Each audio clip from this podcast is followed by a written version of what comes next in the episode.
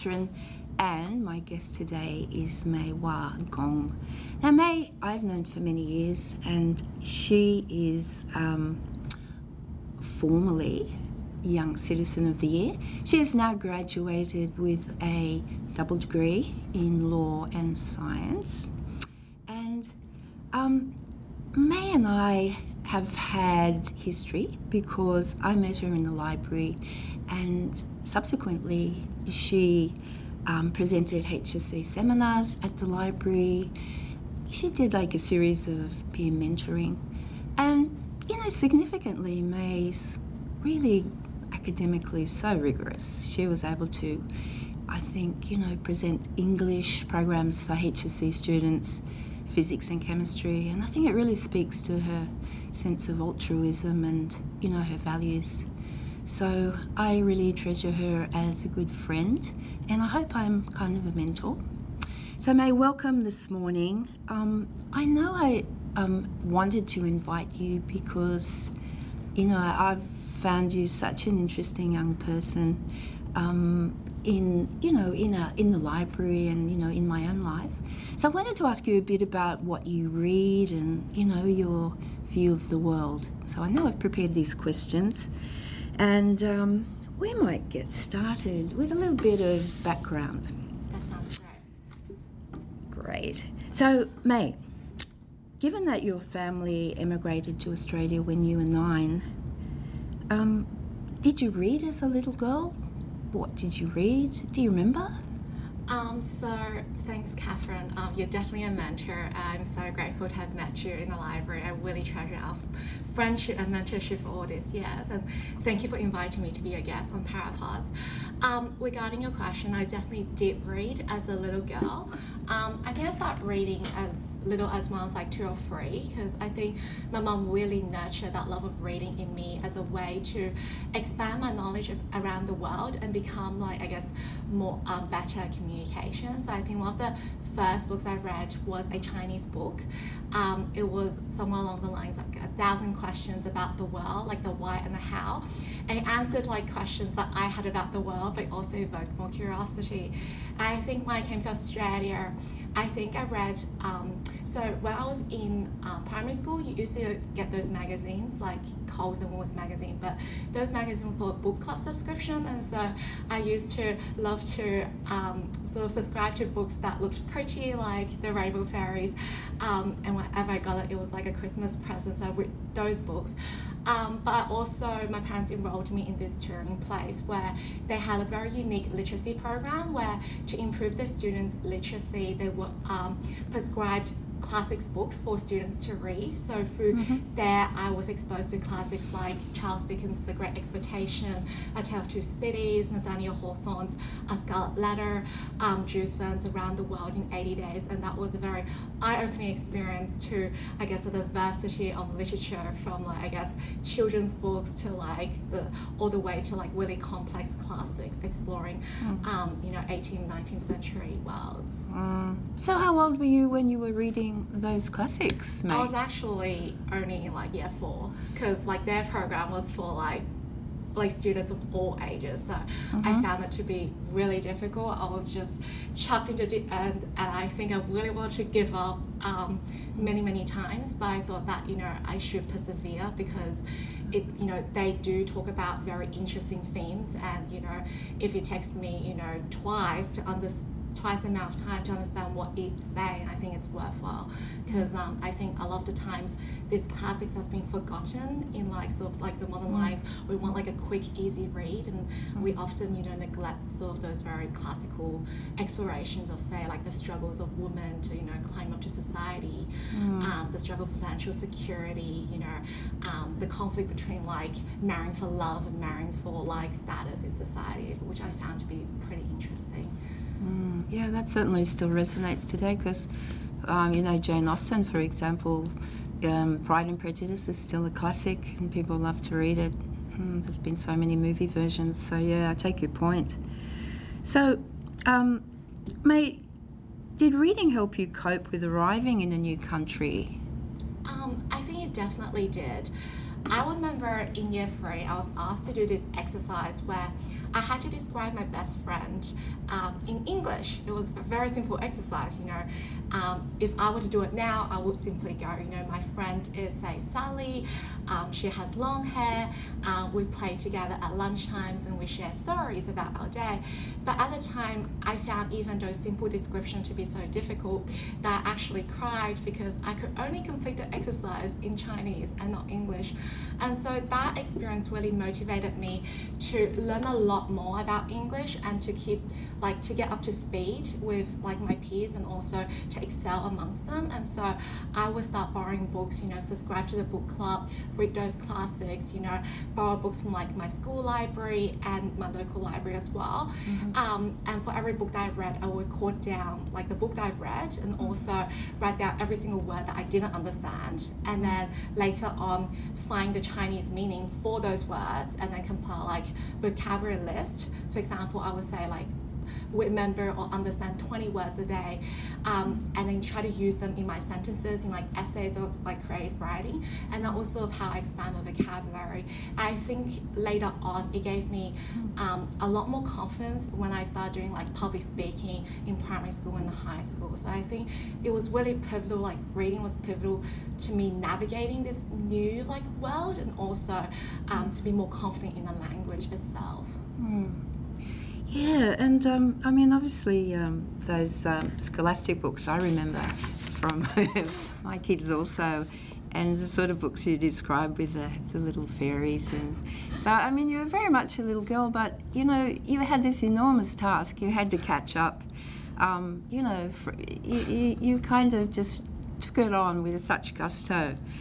I've got so much admiration for you, my dear.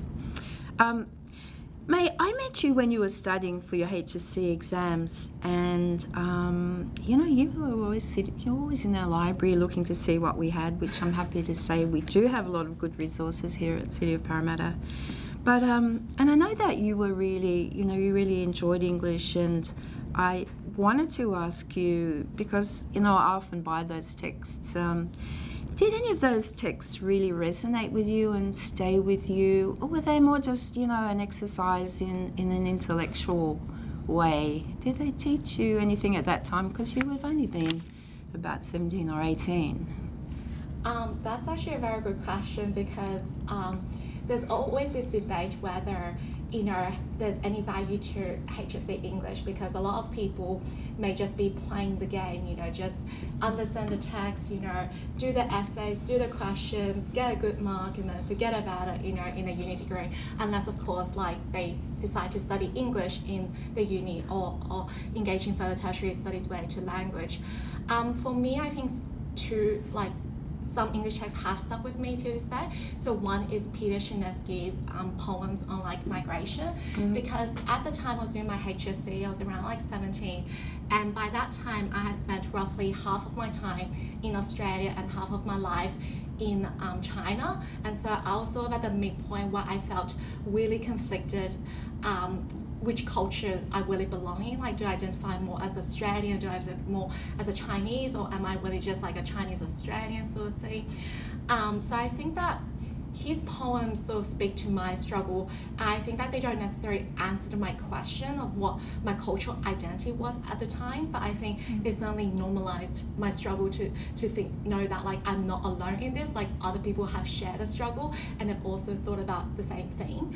Um, and I think a few other texts that have stuck in me is when I was studying for English Extension 1, we did an area of study called After the Bomb. So it was essentially about the bombing of Hiroshima and Nagasaki in 1945 mm. um, in Japan, which many people believe that that was that catalyzed the end of World War II.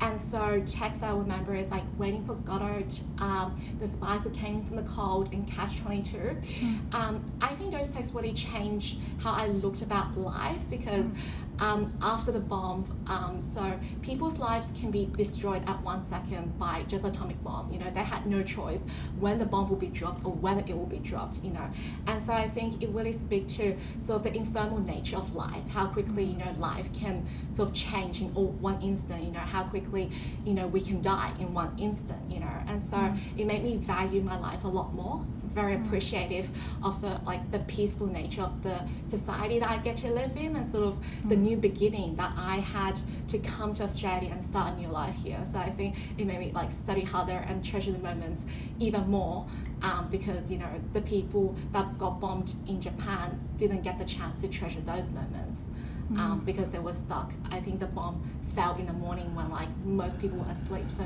they never had the chance, you know, to say goodbyes or you know to plan out their last moments. So I think that was a great contrast to sort of the peaceful life that we we have now and that we should treasure. Yeah, that's a really good point. And uh, you know, some of the uh, poignant uh, writing that's come out of that uh, you know period, like Sadako's Thousand Cranes, Yeah. sort of really makes me feel so so emotional. But anyway, but yeah, I really do see where you're coming from, and you know that that was great that it taught you that. Um, May, you now have graduated with a double degree in law and science, and what have these years of study taught you? Um, I know you mentioned a couple of books that you'd sort of read during that period. Maybe you could tell us a bit about those. Um, so I think one, I think there's been many lessons that I've learned over my five-year degree um, in law and science. Um, but I'll just share a few.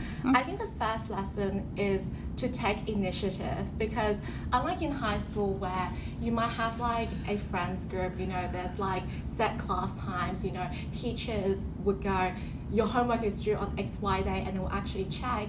In uni, it really is up to you. Like, no teacher is going to check whether you attend class or not. Like, you can risk failing and not attend class. Um, you know, no teacher is going to go, oh, please introduce yourself to the person next to you and make a friend, you know. And so, when my friends all my high school friends all went to different unis, I was sort of like, I really need to make friends. You know, I really need to get out there, you know, get out of my shell. And so, one book that I think really helped with that transition is um, Dale Carnegie's How to Win Friends and Influence People. So I actually read that right before I came into uni because I was very anxious about making new friends and you know um, being in like a really big world because uni is a like the class size is a lot bigger than like say high school. Like high school might be 30 people, but uni in a lecture hall you might be in a lecture hall with like a few hundred people at a time, and so it can feel a bit like you're like sort of like this anonymous entity um, and you're willing to get out there um, to meet people. So, so from that book, I think I learned to just say hi to uh, everyone in my class. You know, it could be as simple as you know, hi, my name's May. You know, what's yours? Um, or you can think of more creative openings than that. Um, although you know, not every time it worked, but I think the times it worked, it really helped me to find very important people in my life. The second lesson I've learned is that somewhat counterintuitively perhaps that there is really more to studying than just studying because all the way up to you know uni um, I've sort of like been burdened by this sense that you know my parents have sacrificed so much for me to be here and so I need to repay them by you know having really good academic results by excelling in what I do by getting into like you know a really good degree and, and a degree that I am loving actually um, in uni but when you get to uni and you know when you achieve that destination, it's time to really think now what do I do next? You know, and I think that I've come to realize that yes, you can spend 24/7 to study and come first in subjects and, and whatnot, and there are people who can study and do all that um, with other things as well. But I've realized that for me personally, I think it's more important to use your spare time to study as well, but also to really connect with, say, like your friendships, you know, to make the effort to meet up with people and know what's going on in their life, you know. Sometimes a simple how are you can really review, like, you know, um, perhaps you know sad things that's been going on in their life that they haven't had the courage to tell you over say Facebook or text message. And, and that's when you, you know you can lend a helping hand and sort of bond closer as well. You know um, things like you know going out and find mentors. So I was very lucky to meet Catherine as a mentor in my HSC period and also end up finding say law mentors and also relationships you know whether it's like with your family um, with your friends or even like if you're lucky enough you know with your significant other. Because I think those relationships really um, sort of becomes a rock for you essentially when you're like in very difficult times in your life you know um, and i think that they become sort of like the rock that stabilizes you when everything is changing around you. Mm-hmm. So I think it's very important to do things other than just studying. Um, I think the last lesson is somewhat uh, interesting. It was like a law lecturer told me in second year, you know, just keep reading. You do like you do better when you keep reading. Um, I didn't believe it because in law the reading is very different from say normal fiction because in law judges might say in 50 pages what can easily be said in one sentence and so it's often very hard to understand what they're saying unless you find that golden sentence but i think that I persevered. I kept reading, you know, the same text, you know, two times, five times, and I think eventually you do get better, you know.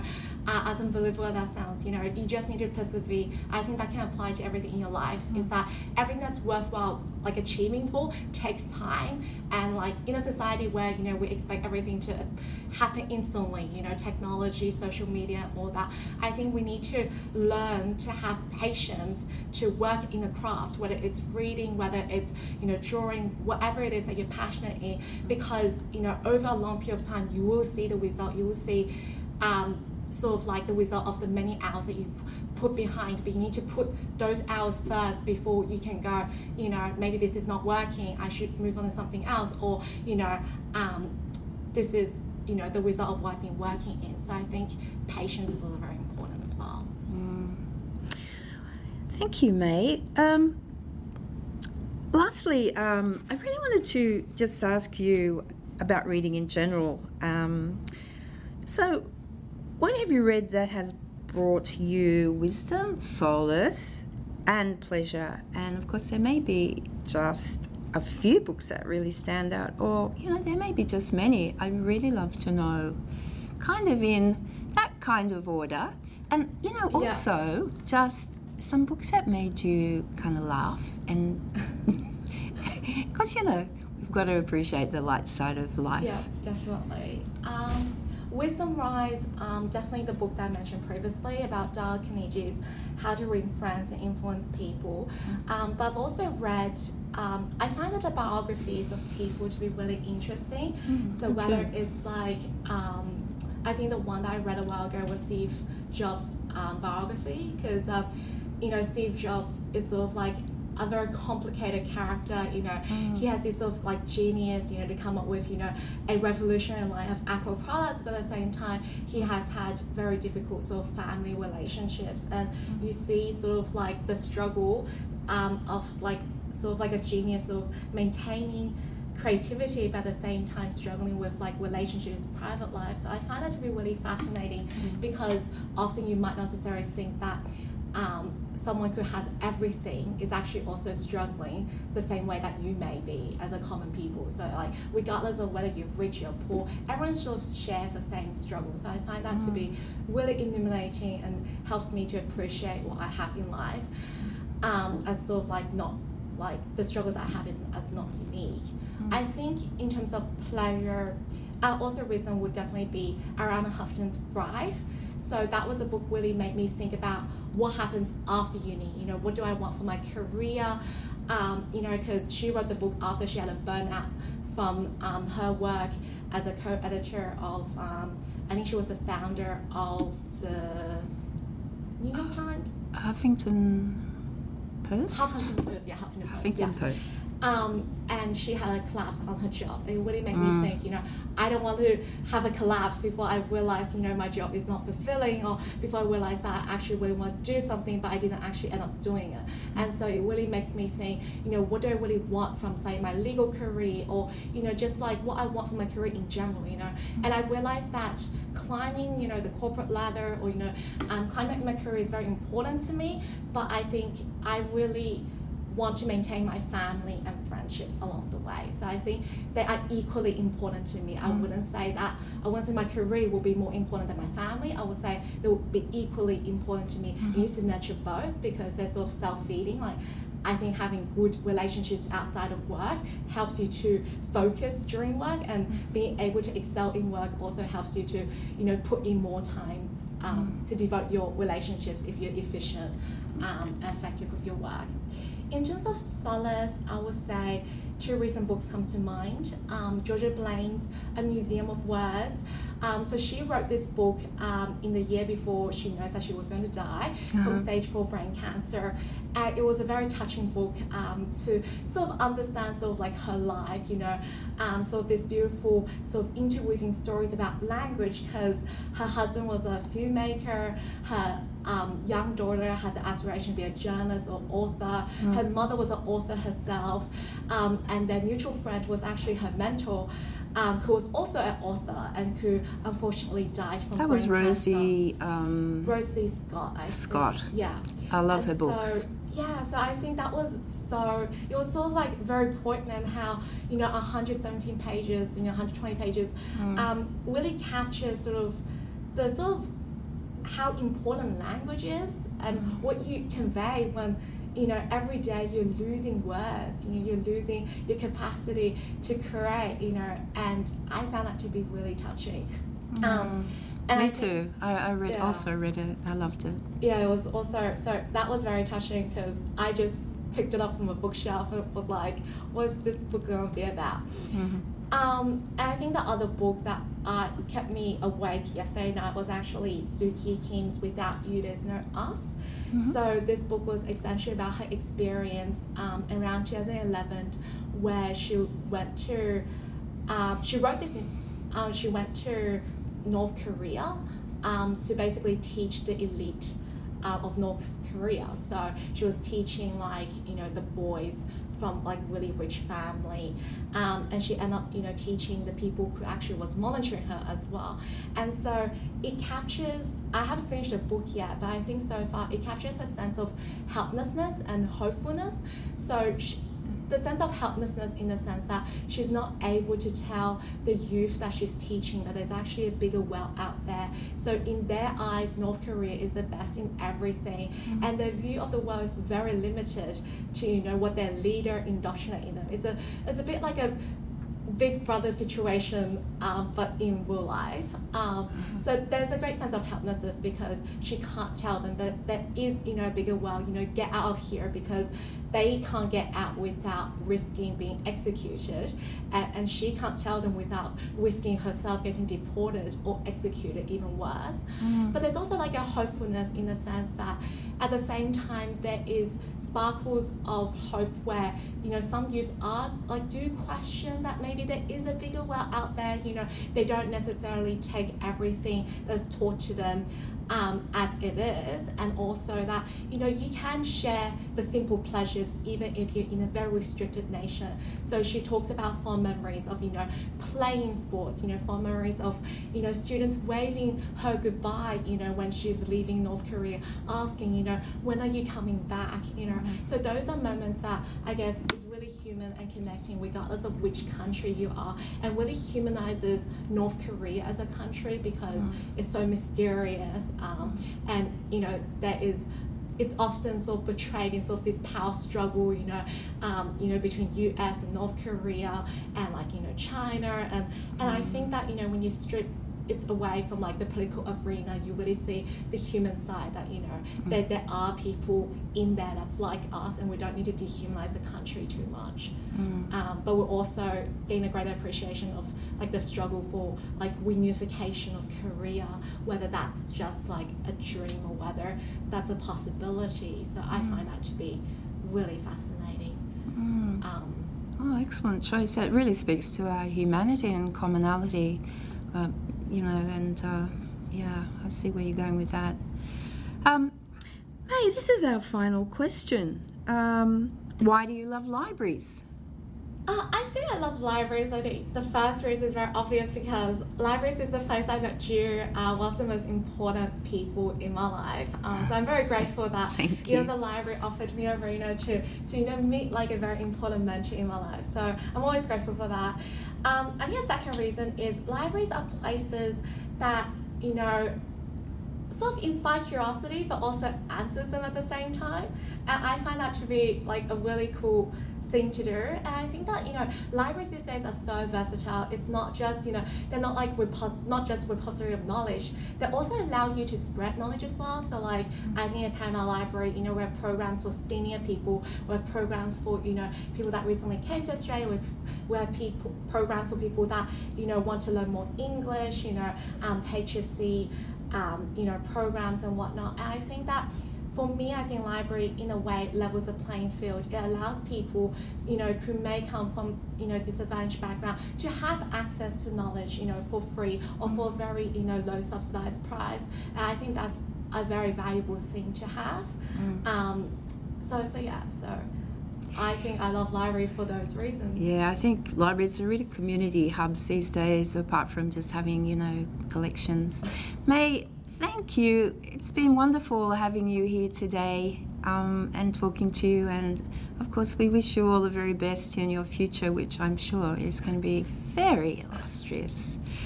Thank you, May. Thank you so much, Catherine, for having me. Material presented in this podcast is for general information only. Any opinions expressed in the podcast are those of the guest speaker and do not necessarily represent the views of City of Parramatta Council. City of Parramatta Council is not responsible for any injury, loss or damage which you may directly or indirectly suffer in connection with this podcast.